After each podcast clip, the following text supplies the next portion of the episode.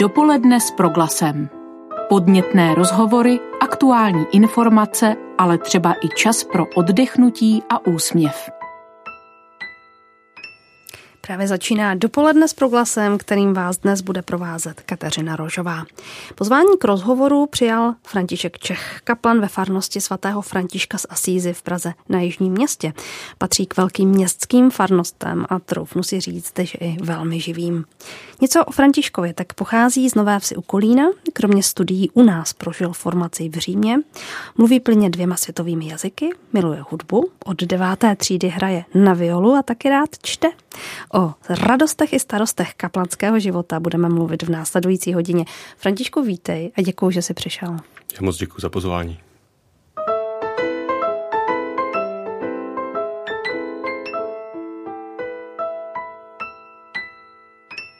Snažila jsem se v úvodu o tvé opravdu krátké představení. Zapomněla jsem na něco důležitého? Maximálně, že ještě před tou violou, tak jsem hrál na housle, vlastně už od první třídy. S tím, že jsem si to jako vybral, když se mě ptali doma, co bych chtěl dělat, nebo jako jestli nechci na něco hrát, protože z maminční strany děda skromně říže, tak byl velmi uh, muzikánsky založený, tak jako se nás k tomu snažil, nebo rodiče po, po, pošťouchnout a já jsem teda si řekl, že jo, ale že chci hrát prostě na housle. Ani mm. nevím jako proč, ale vím, že jsem měl tuhle jako velice jasnou ideu, na co chci hrát, což ten děda říkal, ty housle, to je takový jako strašně těžký a dejte ho na klavír nebo na něco ale já jsem chtěl hrát na housle. No. Takže jako mám i tu houslistickou minulost. A děda měl pravdu, to asi není úplně snadný nástroj na ovládnutí.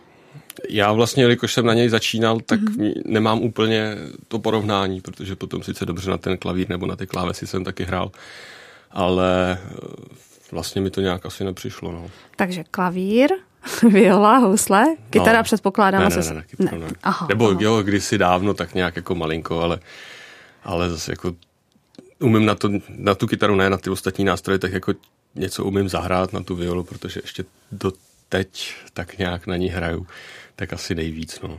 E, je ti bližší, co se týká hudby, právě zapojovat se, hrát, mm-hmm. nebo třeba i zpívat, nebo si spíš posluchačsky laděný. Jak to máš? Asi 50 na 50, protože e, dlouhou dobu jsem byl na té jako aktivní straně, nebo tak mm-hmm. nějak stále jsem. A potom semináři samozřejmě, eh, tam se hodně zpívalo, ať už při, při mši, nebo potom v Římě i jinak. A, eh, Počkej to vysvětli. ne, tak, tak v, Řím, Římě to je takový krásný prostředí, takže jsme si tak velmi rádi, zvlášť když jsme jezdili na výlety, jsme jezdí dvakrát eh, za rok na výlet kolejní, No a cestou zpátky jsme měli potom už vlastně takový zvyk, že jsme prostě skoro celou cestu zpátky prospívali. Většinou, protože se jezdilo v sobotu, tak jsme začali zpívanými nešporami, to je z té neděle, že jo. No a pak jsme prostě zpívali, pak už jsme měli i v telefonech různý zpěvníky a PDFka, protože když s náma jel jeden spolubráška, co je teďka v Brně, tuším někde kaplanuje Tomáš Marada, on je z Hodonína, takže ten jako lidovky znal všechny, že jo, my ostatní jsme znali tak to jako první, druhou sloku, když bylo dobře. A to ještě na jako půlku, takže jsme takhle zpívali a pamatuju si na jednu krásnou scénku, kdy jsme eh, přijížděli už do Říma v tu sobotu večer, to znamená byla pořádná dopravní zácpa, stáli jsme někde v nějakém tunelu a že bylo už léto, tak jsme měli stažený okýnka v tom seminárním autě, aby se tam aspoň trochu dalo uh, dejchat a zpívali jsme si tak jako splná, splná hrdla, už nevím co. A Italové na nás tak jako koukali, viděli tu SPZ někde z východní Evropy, tak si myslím, možná mysleli, že nemáme na rádiu nebo co. A ty jsi ještě říkal, že dosud rád hraješ? Mm-hmm. Nebo působíš tak kde? Uh, tak nějak ještě stále jsem víceméně aktivním členem v Kolíně je smyčcový orchestr Arky při základní umělecké škole který samozřejmě primárně je určený pro vzdělávání v orchestrální a zborové hře děcek, co chodí na hudebku, ale, nebo do hudebky, ale vlastně, protože to má relativně krátkou historii. Ten Kolín je samozřejmě známější díky Dechovce, Aha. ale ten smyčcový orchestr tam funguje už letos, tyjo, 23 let. No, tak to zakládající a takový ty starší, taková stará parta, oni nejsou moc rádi, když je tak jako označuju za otce a matky zakladatelky.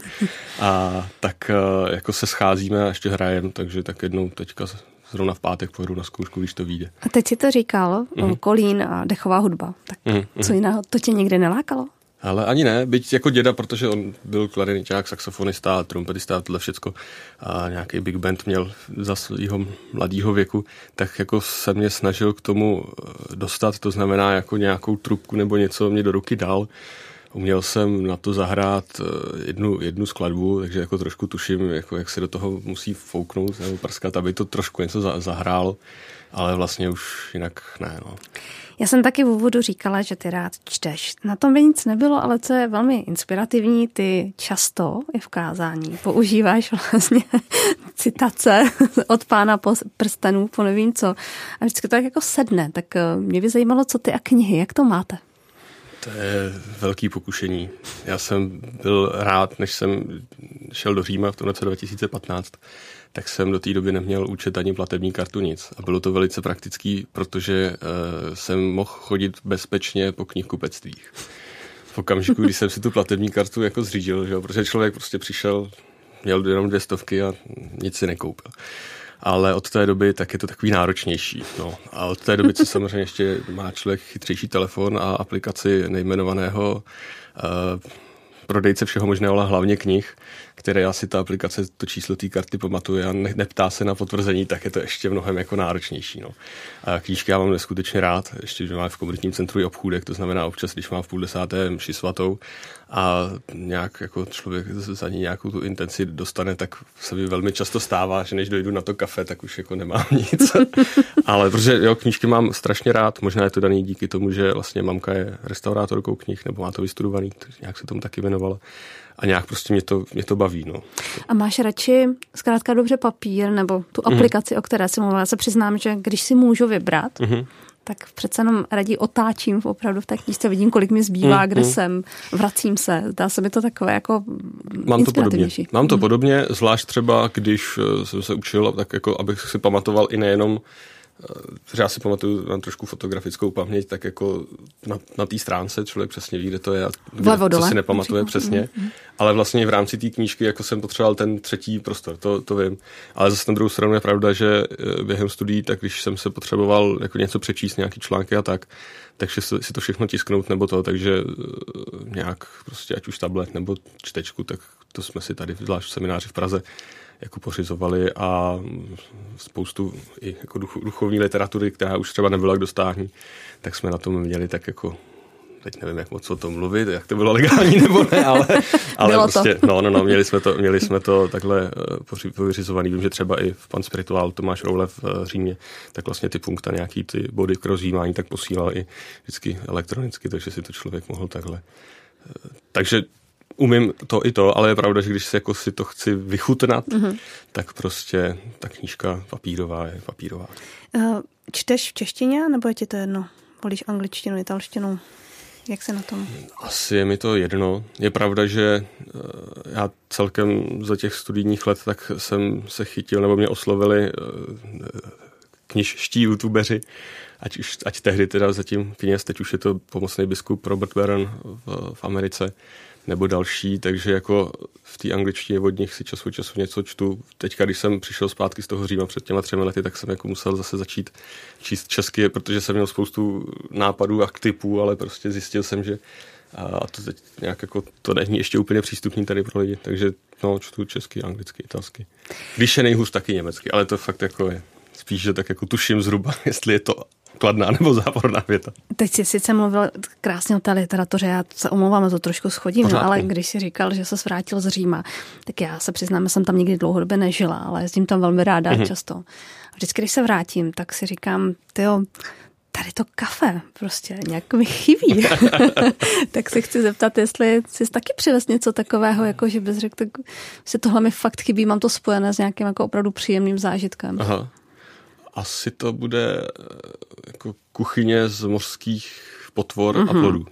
To je jako fakt vlastně, byť já nejsem nějaký milovník vody a ne, jsem v tomhle takový hobit, jo, že já byť jsem od, od labe, tak já nemám potřebu chodit v létě do rybníku se koupat nebo tak, to já si radši zalezu toho chladného kostela nebo někam do sklepa či sklípku, ale takže to, tohle je jedna z věcí a potom tak nějak, jo, vlastně italské jídlo a pití, byť si myslím, že tady se ledas to taky dá sehnat. Tak ale je pravda, že prostě, a třeba i tu pizzu si tady dám, ale vlastně ne úplně nějak často, spíš tak jako když nic jiného rychle není po, po ruce. A ne protože bych byl nějak jako zarytým uh, fajnšmekrem, nebo jak to říct, nejsem v tomhle no, nějaký no, jako hmm. fanatický uh, gastro. Gurbán. Nevím co, no. ale, ale jo, je pravda, že třeba i vlastně v, v kavárně u nás v komunitním centru tak už vědí, že když přijdu a řeknu kafe, tak prostě, že je to preso. A nemusí se ptát. A občas, když jako tuhle zrovna v neděli mě tam jedna děvenka chtěla poškálit, tak říkala, no já si myslím, že ty máš dneska chuť na kapučíno. Říkal, kdybych chtěl mlíko, tak si dám mlíko, když si kafe, dám si kafe. No a teď máš kapučíno. Jo, protože tak. dneska to ještě bude dlouhý den a nemůžu si vystřídat všechen právě jako teďka po ránu. František Čech je dnes naším hostem ve vysílání dopoledne s proglasem.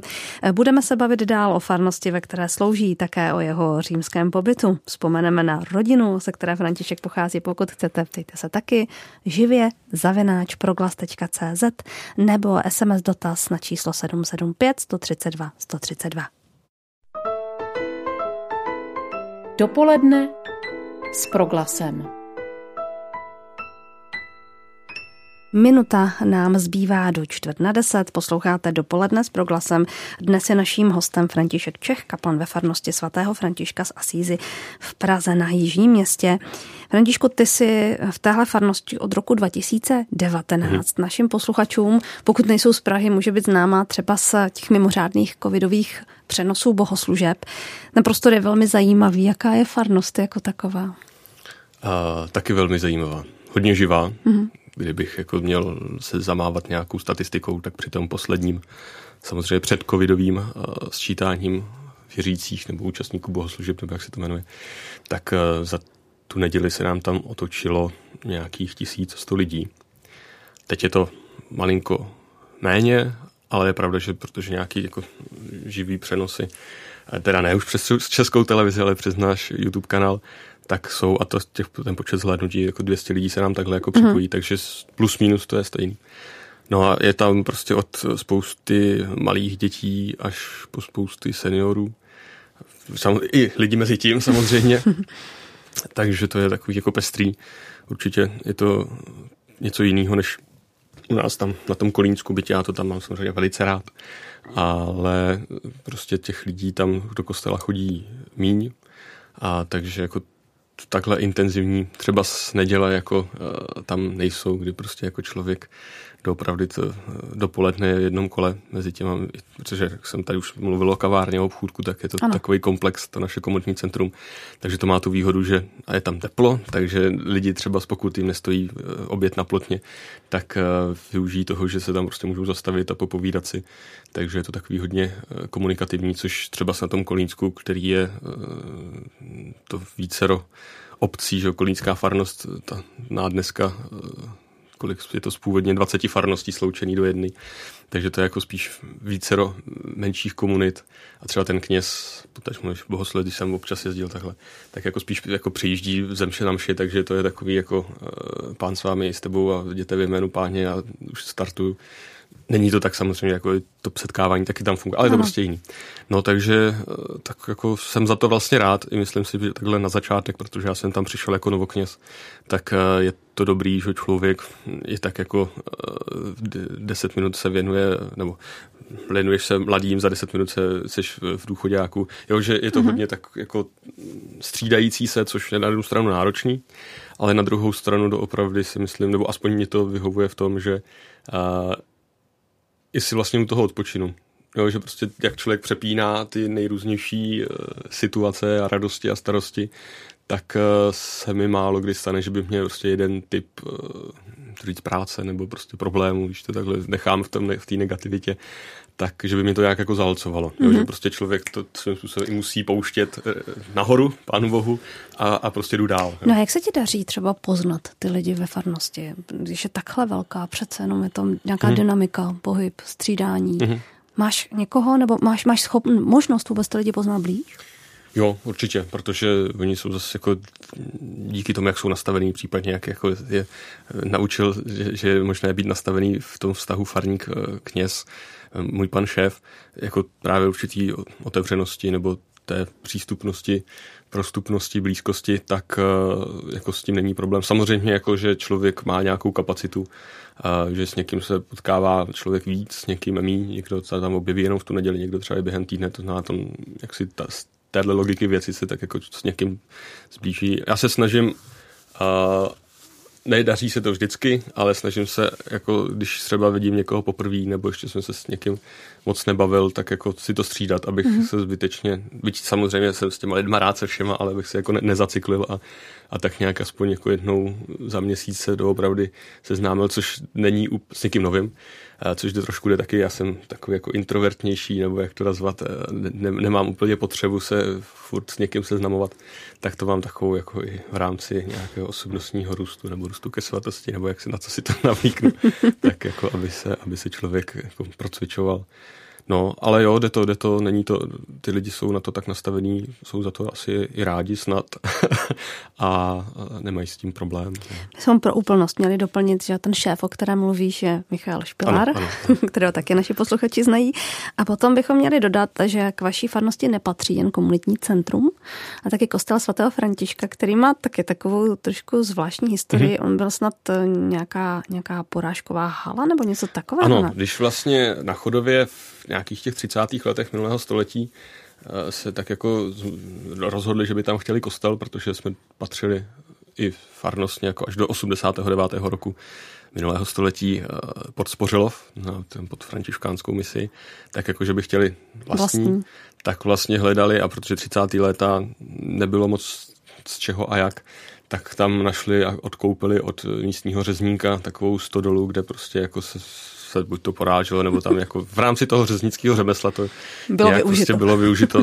Já vždycky říkám, že jako to je konečně jako místo, kde se dobře pochopila spiritualita svatého Františka, že on sice jako ty zvířátka rád měl, ale zase jako to nějak jako s nima nepřeháněl, nebo tu, tu rybu nebo nějakou kus slaniny si určitě taky rád dal. No, takže takhle to vlastně vzniklo. A myslím si, když se občas teďka, že taky někde staví nový kostel nebo tak, tak si občas říkám, že vlastně ten František má tu výhodu, že byl relativně ekonomicky postavený. Je to pěkný kostelík, velice takový jako příjemný, přitom vlastně jednoduchý. Ano. A i vlastně teďka i na údržbu, když si řeknu, že jedna věc je kostel postavit, druhá věc provozovat. To znamená, eh, že se mi to tak jako líbí, že prostě věděli, na co mají, na co nemají a že prostě tento místo, kde by se s Pánem Bohem potkávali, jako chtějí a tak si ho prostě postavili tak, jak to šlo. No. Když jsi se poprvé dozvěděl o tom, kde budeš umístěný, to mhm. znamená, mm-hmm. když jsi pochopil, že to bude jižní město, měl bychom připomenout, že je to prostě největší pražské sídliště, čili mm-hmm. jako opravdu, opravdu mezi panváky doslova do písmene. Co tě napadlo? Uh, pro mě to ani nebylo překvapení z tohohle pohledu, protože já vlastně jsem měl jít původně do Storůlek. Tam už jsem jako... To už to taky bylo, sídliště? To je taky Pro sídliště. Ne, ano, ano. Takže jako s tím jsem už byl malinko srozuměný a byl jsem vlastně už domluvený se panem farářem tamnějším Svatkem Tichým. Dokonce už se mnou vyšel rozhovor ve farním časopise neděli a potom prostě byla potřeba změna, takže ve čtvrtek mě volal pan generální vikář, otec biskup Zdenek, že prostě se proběhla změna, že budu uh, na Chodov, což bylo vlastně asi týden předtím, než jsem odjížděl na exercici a prostě jako bylo tam toho celkem dost. Takže jako jsem neměl úplně čas a prostor přemýšlet nad tím, jestli jako budu mezi panelákama nebo ne. Spíš jsem eh, rychle potřeboval pořešit eh, kalendář na prázdniny, protože ten už jsem si domluvil s Radkem Tichým. A teďka jako jsem, že tam byl samozřejmě soustředění s orchestrem, to jako po prázdninách musí být, eh, ty taková týdenní dovolená, ale další vlastně akce. A a protože Michal, tábor Jump, tam mu toho jako vyblokuje dost, nebo prostě ho to zaměstná na dost dlouhou dobu, tak jako to jsme řešili, nebo to byla ta obava moje největší, no.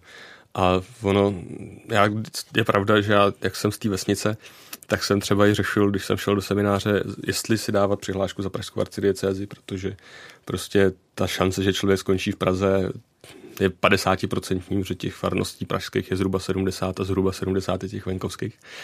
A tak prostě jsem s tím jako zápasil, bojoval. A když jsem to tady zmiňoval potom uh, pana rektora v Praze, tak on říkal, ty podívej se, jako oltář, povědníci, svatostánek a faru, to máš všude.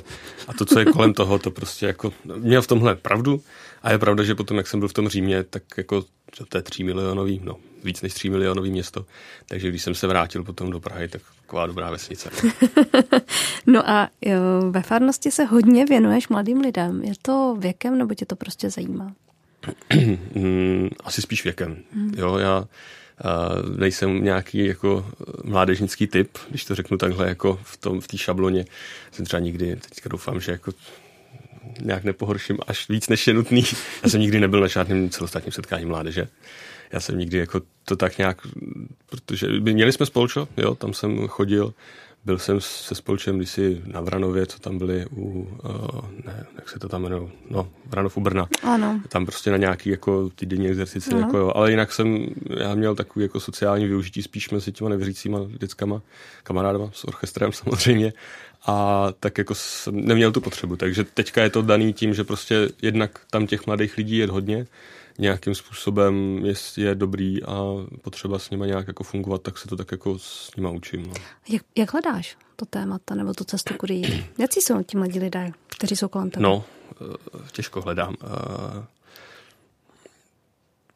tak nějak se snažím být vnímavý. Hmm. A vlastně na co jsem teďka jako za ten dva a půl roku knižského života přišel, je, že pro kněze je strašně důležitý, nebo aspoň ve farnosti, že jsem diecezní farní kněz, jako mm, mít, nebo jak to nazvat, uh, být takový doopravdy jako hledač pokladů. Nebo protože těch lidí tam, ať už je hodně nebo málo, tak jako tam nějaký jsou a každý z nich samozřejmě má nějaký obdarování a prostě něco mu, něco mu jde, něco mu nejde. A vlastně jako to, co si myslím, že v té farnosti je úloha kněze, tak je taky jako to v ní zahlídnout a nechat jim, jako ať se tak projevějí. Jo? To, za to jsem taky rád, že můj pan šéf eh, to takhle třeba taky má nastavený, nebo se o to i snažíme, jako zahlížet to, co těm lidem jde, nebo to, co je baví a zkusit jako na to napasovat nějakým způsobem, eh, ať už je to nazveme jako vztah s Kristem, nebo prostě tu, tu, tu katolicitu, mm-hmm. ten kostel. Jo, takže prostě to, že třeba se teďka věnujeme i díky covidu nějaký té audiovizuální tvorbě, to, že vlastně najednou se vozívají ty dětská klidně ještě jako osmáci, ani ne, vlastně teďka jako budeme školit jednu kameramanku nově, ta prostě chodí, myslím, že nějaký pátý, šestý třídy. No, jo, a tak vlastně a já jsem se o tom zrovna bavil, teďka jsem pomáhal se spovídáním eh, v arcidiecezním centru pro mládež, tak jsem tam potkal jednoho kluka, se kterým jsme kdysi něco točili, on teďka studuje v Olomouci něco. A tak vlastně, jak on říkal, no, že jako takový to, když přijdou někam na, na křesťanskou katolickou akci a je tam jenom takový to, no, že to, jak je to špatný a strašný, když vy jste jenom na těch telefonech a na těch sociálních sítích, tak je to takový jako pro ně, že je to už generace jiná, že 15 let ode mě, a nebo 10, ale už je to pro ně jako něco normálního samozřejmého a jít jenom proti tomu. Musíš tím umět pracovat no, jinými slovy. Takže prostě mm-hmm. jako využít mm-hmm. to, to, to, to, co ty děcka baví. Takže teďka prostě jako budeme natáčet a, a nebo prostě se tak jako člověk s nimi baví, zjistí, že by něco chtěli, no tak se jim to snažíme poskytnout. Pomohla vám v tomto i ta zkušenost z covidu, z přenosu bohoslužeb? Jo, určitě. Tak to Rozjelo se něco, co nebylo? Jo, jo, mm-hmm. jo, to je ten už zmiňovaný YouTube kanál, to, že prostě se tam snažíme mít nejenom uh, tvorbu uh, řekněme, jako náboženskou přenosy bohoslužeb, protože teďka už jsme tam nechali jenom jednu, ale vlastně se tam tvořilo neskutečně moc, ať už to byly nějaký přenosy divadel, a ať už to jsou přenosy takových jako talk show s různými zajímavými hosty, a to se to opravdu to se teďka nedělají úplně pubertáci, ale taky vlastně mladí lidi. A máme tam velmi schopného moderátora, který vlastně každý měsíc je schopný se, myslím, velice dobře připravit na velmi různý hosty. Takže jako to tam všechno se snažíme nějak mít a aby to fungovalo. No. Františku, přišel na tebe první dotaz. Jde. Co víš o bolesti? Dík za odpověď, sestra. Co vím o bolesti? Hmm. No, asi záleží jak o který. O té úplně fyzický, tak bohu díky moc ne. A o těch jiných, o těch jiných druzích, tak jo, samozřejmě, že už mě ledas co potkalo, když to řeknu možná malinko zbožně, nebo asi ne nějak objevně, no takhle, prostě tu svoji zkušenost povím, to ona v těch přívězích, nebo tam to bude asi nej, nejjednodušší. Třeba jako jedna z velkých bolestí mýho života bylo, když jsem musel zpracovávat eh, sebevraždu jedné jedný kamarádky. To jsem si v sobě nesl, nebo nějak jako prožíval hodně dlouho, jako fakt asi deset let. A vlastně bylo, byla to zkušenost, kdy na jednu stranu člověk, když by nebyla, tak by za to byl rád. Na druhou stranu je fakt, že nějakým způsobem jsem díky tomu mohl si šáhnout, ať už na, na boží blízkost, na to, že přeci jenom a, se člověk stane malinko citlivější na některé věci i u druhých. Takže bolest, no samozřejmě je to téma, který, nebo je to věc, kterou si nikdo normální nemůže přát. A doopravdy Eh, si troufnu si říct, že tak i nejnormálnější člověk na světě, pán Ježíš, tak vlastně si ji nepřál. A na druhou stranu, když nějakým způsobem, a teď to, já to jako nemám rád tyhle slovíčka, protože oni, když to člověk má prožitý, tak jsou plný, ale jinak vlastně zní tak strašně jako v ploše. Jo. Ale na druhou stranu, když se to nějakým způsobem a, dokáže přijmout, zpracovat, což jako může znamenat klidně řád jako 10-20 let, a člověk tu, tu výzvu přijme ve smyslu, jo, je to, je to vlastně prázdný, není to nic dobrýho, ale to neznamená, že já se nemůžu snažit nějakým způsobem to něčím dobrým naplnit. Tak asi tolik, abych se do toho zbytečně nezamotal. No. Pokud chcete, ptejte se Františka i vy, živě, zavináč proglas.cz, tam posílejte e-mail, SMS-kový dotaz na číslo 775 132 132.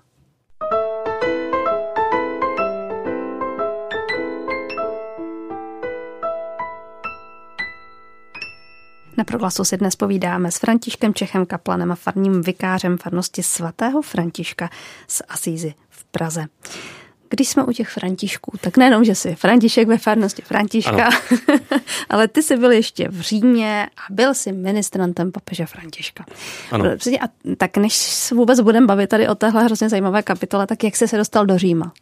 Do Říma jsem se dostal tak, že když jsem tady byl ve třetím ročníku v této budově eh, semináři nahoře ve třetím patře, tak před Vánocemi za pražskými bohoslovci, tedy za diecézemi, za bohoslovci arcidiecéze pražské, tak eh, chodí pan biskup Malý, který má bohoslovce na starosti, tak jako podívat se, jak žijeme, nejenom, že si popovídá, ale koukne se i nám trošku že do pokoje, jestli tam máme naklizeno. Tak, hm, Měli no, jste? Měli jste? Jo, tak to člověk ví, že přijde, tak se, to dá zařídit.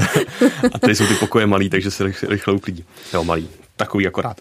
No a tak jako přišel a říkal, tak jako to, co, jak se máš, dobrý, dobrý. No a my jsme si říkali, že bys šel do Říma studovat, máš proti tomu něco. Tak já jsem mu něco jako řekl, co proti tomu mám, no proč si myslím, že jako by to třeba nemusel být dobrý nápad, že A on se tak jako poslech, říkal, jo, dobře, děkuju, beru na vědomí, ale mně se zdá, že to jako nejsou závažní důvody natolik, abys tam prostě nemohl jít. No, takže jsem takhle vlastně jako věděl půlce roku, nebo před Vánocema, že od září dalšího roku půjdu do Říma studovat. No. A to je krásný pocit. Nebo jo, je to, je to krásný pocit, eh, třeba si v tom, že člověk věděl, že v tom druhém semestru se může více věnovat italštině mm-hmm. a vlastně tady fakultu si může tak jako víc vybrat, že to jako má malinko volněji, protože bude pokračovat jinde.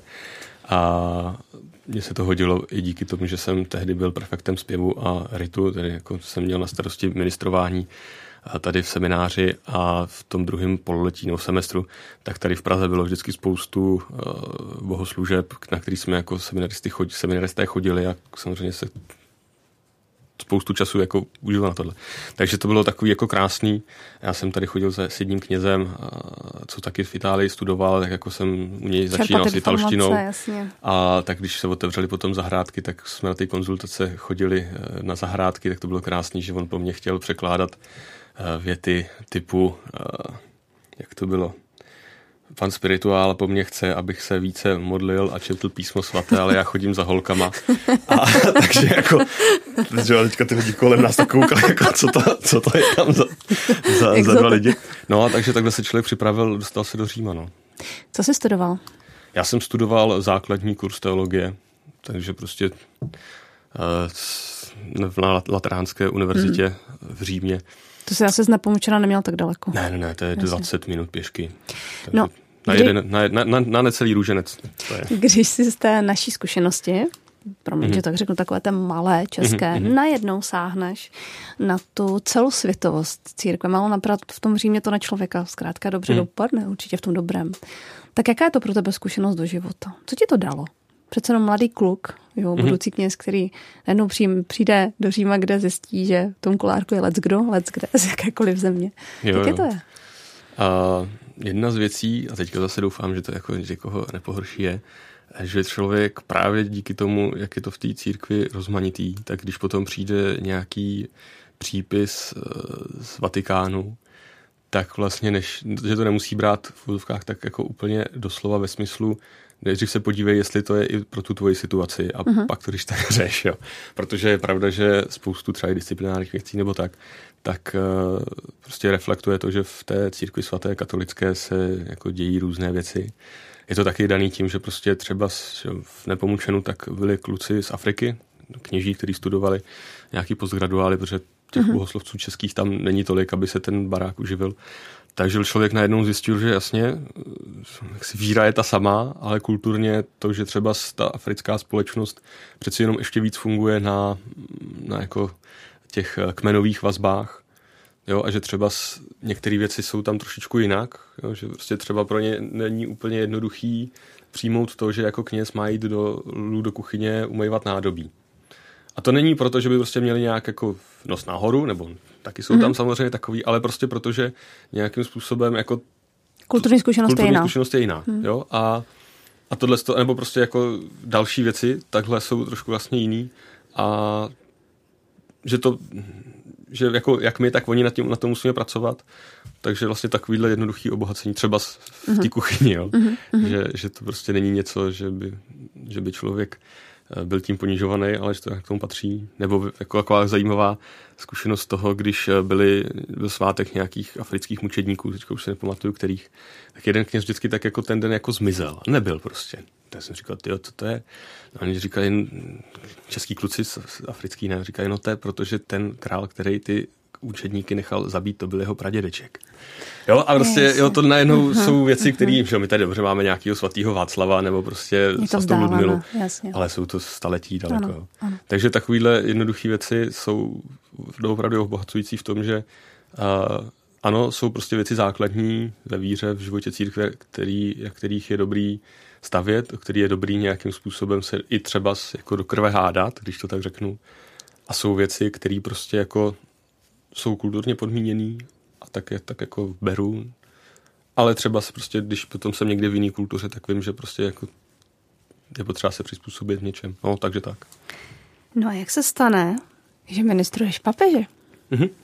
A, tak pan papež má takový krásný úřad tam teďka relativně kousek od Sixtínský kaple je prostě kancelář, kde sedí vrchní papežský ceremoniář se svými spolupracovníky a oni samozřejmě jako jak plánují ty nejrůznější papežské liturgie a třeba teďka za papeže Františka těch jako veřejných mm-hmm.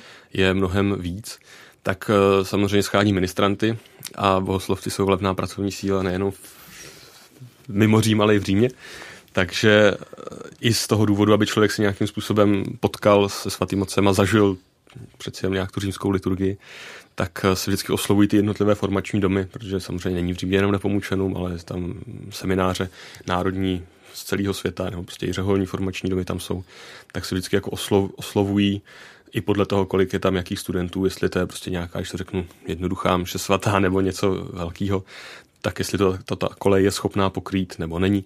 No a tak vlastně se stalo, že vlastně dvakrát, jednou během toho mimořádného roku milosrdenství, eh, tak to byla nějaká sobota v rámci října, tak jsme ministrovali. To bylo na svatopetrském náměstí. A potom, když jsem byl ve Třeťáku, tak vlastně jsme ministrovali na velikonoční vigíli. Z pohledu mm, někoho, kdo se těch liturgií účastnil nebo má možnost je komentovat, doprovázet komentářem, tak se mi vždycky zdají po liturgické stránce prostě dokonale. Tak jak dlouho se to cvičí? Jak dlouho vlastně tohle to funguje? Pokud jste takhle nesehraný tým, mm-hmm. tak to asi taky dá nějakou práci. Na jednu stranu, jo. Na druhou stranu díky tomu, že vlastně to je to jedno, jedno, jedna kolej, tak ono trošičku sehraný, jako jsme, že? protože prostě tu liturgii člověk prožívá v rámci toho, uh, toho formačního domu. Takže trošičku člověk vidí od těch mm. spolubratří, co může čekat a co naopak nemůže čekat. A ale jo, tak třeba před tou, když to řeknu prvním mší svatou, jako jednoduchou, opravdu prostě jenom vše svatá, tak to, byla, to byly nějaký dvě hodiny dopředu, že prostě tu hodinku si to člověk prošel Aha. fyzicky, hmm. prostě, aby věděl, ano. co a jak. Před tou velikonoční vigílí tak to bylo náročnější, protože to je přeci jenom je nejdůležitější ano. liturgie celého roku. Takže to jsme dopoledne na Bílou sobotu měli asi hodinu a půl nácvik a potom ještě byla generální zkouška před tím, a někdy, že vlastně byla od devíti, jak vlastně na šestou jsme tam měli být. No, takže tak, no. Je pravda, že to jako se jeví, že je všecko to, ale ono, jsou to Italové. Jo. Takže musím říct, že třeba tady v Praze ty zkoušky, byť jsou malinko kratší, tak jsou takový jako intenzivnější a v čem preciznější než tam. ale konec dobrý, všechno dobré. Měl jsi možnost se blíž potkat s papežem Františkem? Měl jsem možnost si s ním dvakrát podat ruku, protože vlastně uh, při té papežské liturgii tak je to tak, že ta uh, sestava nebo ta, ta parta, která vlastně mu ministruje, tak uh, taky pomáhá, když se papež oblíká. Ta papežská zákristie je vlastně hnedka vpravo za vchodem do, do baziliky svatého Petra, tam jak je uh, kaple s Pětou Michelangelovou, tam se vždycky vlastně ten oltář, tak tam se vyrovná právě to jeho oblečení a potom se to tak nosí hezky jako od toho, co má že jo, nahoře, a respektive začne se to, co si obličí jako první až poslední. Takže a předtím ještě, než se jde oblíkat, tak vlastně si udělá takový jako eh, kolečko, se, no seznamovací to není, že? protože tam co si To nejde tak rychle asi. Ale jako člověk se s ním potká, no. Děkujeme všem za pěkný rozhovor, píšou nám z Fary Kolín, tak zdravíme na Kolína. Živě zavináč proglas.cz nebo 775 132 132 pro vaše dotazy nebo pozdravy. Františku, ještě se vrátím k Římu.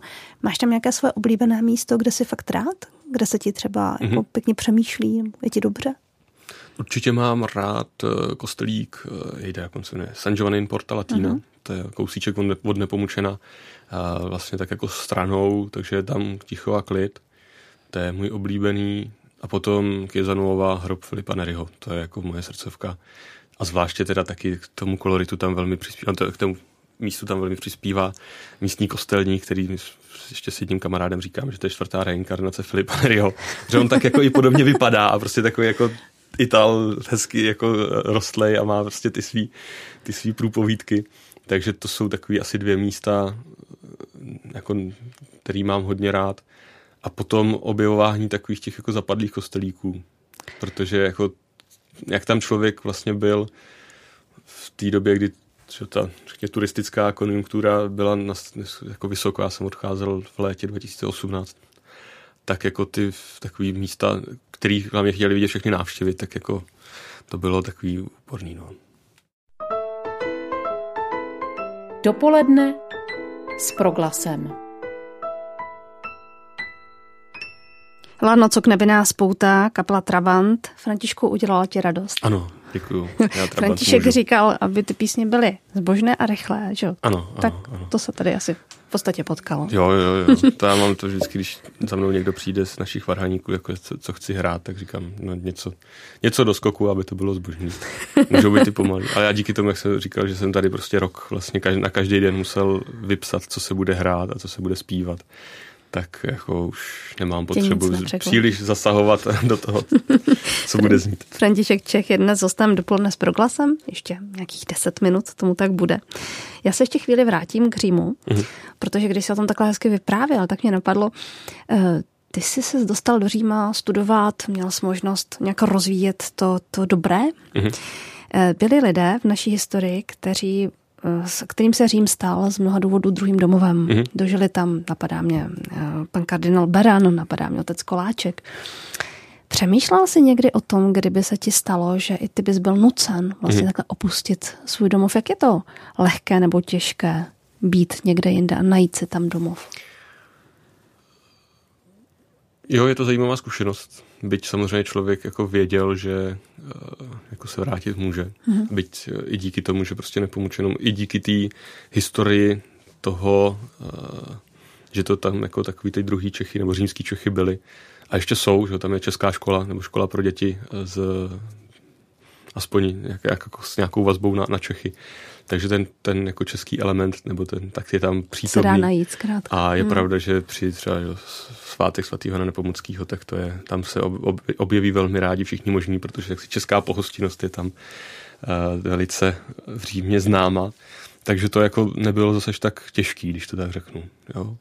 A, ale je třeba pravda, že díky tomu malinko můžu rozumět i lidem, kteří třeba i na tom jižním městě jsou, že tam prostě někoho z té Itálie máme, tak se třeba jim snažím aspoň o Vánocích, o Velikonocích tu mši svaté, svatou v italštině odsloužit. Já si teda jednak opráším italštinu, druhá děti se můžou smát mimo italskému kázání, jako je, že, to, že to je takový hodně, hodně jako kostrbatý a vždycky říkám, že mluvím jak náčelník eh, ve Vinetuovi anglicky, že jako hauk a tak, ale takže ta, i tahle zkušenost toho, že prostě když je někdo přesazený, tak jako jak je do, že, že, vlastně je člověk fakticky rád za, za v tom Římě za český pivo nebo za cokoliv českýho, tak jako se to snažím mít i takhle nastavený vůči těm lidem, kteří jsou tady.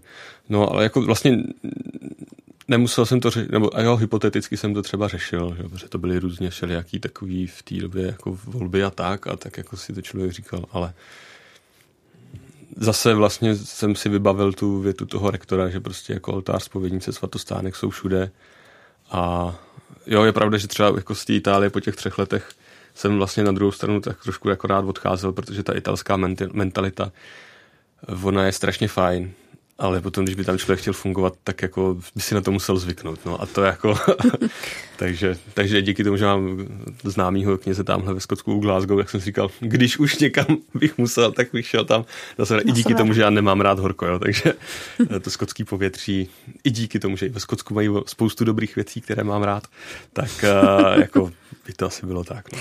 Co na tvou životní dráhu říkají tví rodiče, tví sourozenci? no, uh, hele, tak teďka snad už jsou jako rádi, spokojení. Nikdy jsem se nesetkal s, ní, s něčím, že by jako eh, byli nějak jako vysloveně proti. Mm-hmm. Já jsem vlastně strašně vděčný za to, že mám rodiče velice moudrý a řekl bych zdravě rostlý v tom slova smyslu, že vlastně nám nikdy eh, na jednu stranu samozřejmě jako poskytovali hlavně svým osobním příkladem tak jako eh, to, určitou pevnost, nebo prostě to, že jsem rodič a ne kamarád, když to tak řeknu, to znamená jako ně, někam toho svého potomka mě svěřenýho pána Bohem mám dovíst. Na druhou stranu prostě jako uh, nebyli moc direktivní v tom. Jo, vlastně tu svobodu jsme měli strašně velkou a já už od toho, když prostě že prvňáček nebo předškoláček přijde, že chce hrát na housle, tak oni jako spíš vymýšlejí, jak to udělat, aby to teda šlo. A nebo prostě, když někdo přijde a řekne, že chce být tím anebo o ním, a myslím, že my všichni máme velice zajímavé volby eh, svého životního povolání. Prozrať. A tak jako Segra ta šla tou cestou té restaurátořiny. Mm-hmm. To znamená tam, že maminka taky jako věděla, že ono to je sice krásný, ale když se restaurují obrazy, nábytek, tak to je, řekněme, i vidět a tak nějakým způsobem je ta poptávka potom větší. Že? Knížky, no tak ty nečte ani dneska, ani ty nový, na to, že jako potom nějaký starý. A, ale zase dobře, tak existují archivy, kde potom se dělala, kde ty papíry je potřeba mm. trošku jako zrenovat. Takže to, eh, no brácha, tak ten dělá medicínu, teďka končí a samozřejmě nebo samozřejmě jako velice se zhlídl v lékařích bez hranic, což jako to není úplně jako ideální, takže maminka doufá, že teďka, když se ožení, tak jako, že, že mu to doma bude vysvětleno, co a jak, ale nevím. No tak nej, ten nejmladší, tak to je ajťák, tak ten to je jako, jako ten, ten je asi nejvíc v pohodě. Ne, ne ale rodiče díky tomu, že teďka je od roku 93 v církevních službách a k tomu jako církevnímu prostředí jsme měli blízko a tak možná spíš než nějaký takový jako stezky po, po vnoučatech nebo tak a díky tomu, že jsem nejstarší, tak jako ta naděje, že jako něco přijde, byla celkem vysoká, vysoká a už přišlo. Takže uh, tak, ale to, že prostě mohli vidět uh, trošku asi pod pokličku těch věcí, protože přeci jenom taťka tu kancelář jako na faře dlouhý leta měl a mm-hmm tak to člověk zahlídne ten kněžský život trošičku jinak. A tak jako spíš jako říkali, hele, dobře si to rozmysli, jsou tam tyhle věci. A prostě jo, v církvi svaté si tak jako pomáhá, máme pomáhat k té svatosti a, a do toho nebe, ale občas uh, je to pomoc, uh, ze který člověk jako řekne pán Bůh zaplať nebo Bohu díky a někdy je to pomoc, jako, kterou si říká, no, tak teda, pane Bože, tak ti teda pěkně děkuju, že? A, takže jako spíš z tohohle, z tohohle úhlu pohledu, než jako, že by prostě nějak jako zakazovali nebo to. No. Jsou ti na blízku pořád? Jste taková ta velká rodina, nebo ta rodina, co se ráda potkává? Mm, troufnu si říct, že asi jo. Že asi jo, takže díky tomu, že já to mám jako vlastně na správnou stranu Prahy jsem skončil, nebo proti těm studulkám, že co je na druhou stranu Prahy, než je ten Kolín, tak to mám domů nějakou hodinku, takže si jako můžu domů relativně bez problémů zajet, nějak se můžeme potkat, nějak si můžeme zavolat. Je pravda, že třeba, jako když jsem byl v Římě, jak jsme si volali vždycky každou neděli a bylo to takový, že jsme řešili furt nějaký farní věci a církevní věci, protože prostě jako tak eh, ani na tu rodinu moc ne, ne, nedošlo. Ale za to jsem vlastně taky rád, že prostě si to člověk mohl nějak jako rozmyslet, promyslet s někým blízkým, kdo do toho vidí, kdo se nebojí říct svůj názor a, a tak. No. Eh, Františku, jak se teď po, tě, po té relativně krátké, ale přece nějaké zkušenosti, mm-hmm. kaplanství, knižství, jak se na tu svou životní volbu díváš? Já vlastně jsem toho nikdy nelitoval. Respektive, že těch krásná scéna, když eh, odchází učedníci od pána Ježíše po té jeho eucharistické řeči, nebo jak my si to nazýváme, eucharistické řeči v té šesté kapitole Janova Evangelia, že to je prostě jako tvrdá řeč, kdo to má poslouchat a on se tak jako od, od, otočí na těch 12 apoštolů a říká, tak jo, vy chcete taky jít. A Petr říká, hle, ty máš slova věčního života, jako kam jinam bych měl jít. Tak vlastně tohle já od toho okamžiku eh, jako povolání tak jako mám. Což ale neznamená, že prostě nebyly v okamžiky, kdy jsem si třeba spíš než, že bych řešil, jestli je to správná volba, tak jestli na to mám. A jestli prostě a, eh, to, že bych jako zůstal v té službě, jestli bych jako ne, neudělal víc škody než užitku, tak to jsem jo řešil. A občas jako až velmi prakticky, ale vlastně pak jsem došel k tomu, že jako ať budu dělat, co budu dělat, tak ale jako to moje místo je, je v té knižské službě a že se spíš mám teda snažit, když u sebe vnímám nějaký jako nedostatky, tak na nich zapracovat, aby s boží pomocí nebyly, než prostě jako to řešit nějakým odchodem do, do, šrou, do šroubárny, dělat skladníka nebo něco takového. Tak eh, já nemůžu ještě popřát, ať se ti pořád daří, ať si pořád takovým Děkuju. laskavým a veselým člověkem, jakého tě známe. Naším hostem byl František Čech v dopolední s proglasem. No a teď jsem trochu na rozpacích, mhm. protože hmm. já jsem ti na závěr chtěla udělat radost nějakou italskou hudbou. Tak jednak jsem vybrala Emanuela od Střípku, jenomže ty si nikdy nebyl na setkání mládeže. Tak teď nevím, jestli bys radši Erosa Ramacotyho vyber si. Poslední volba pro tebe. Tak si italštině, tak dáme Ramacoty. Jo. Bude Ramacoty, tak dobře, vybral se František Ček, měj se pěkně a milí posluchači, zítra naslyšenou se těší Kateřina Rožová. Dopoledne s proglasem. Každý všední den mezi devátou a desátou jsme v tom s vámi už 25 let.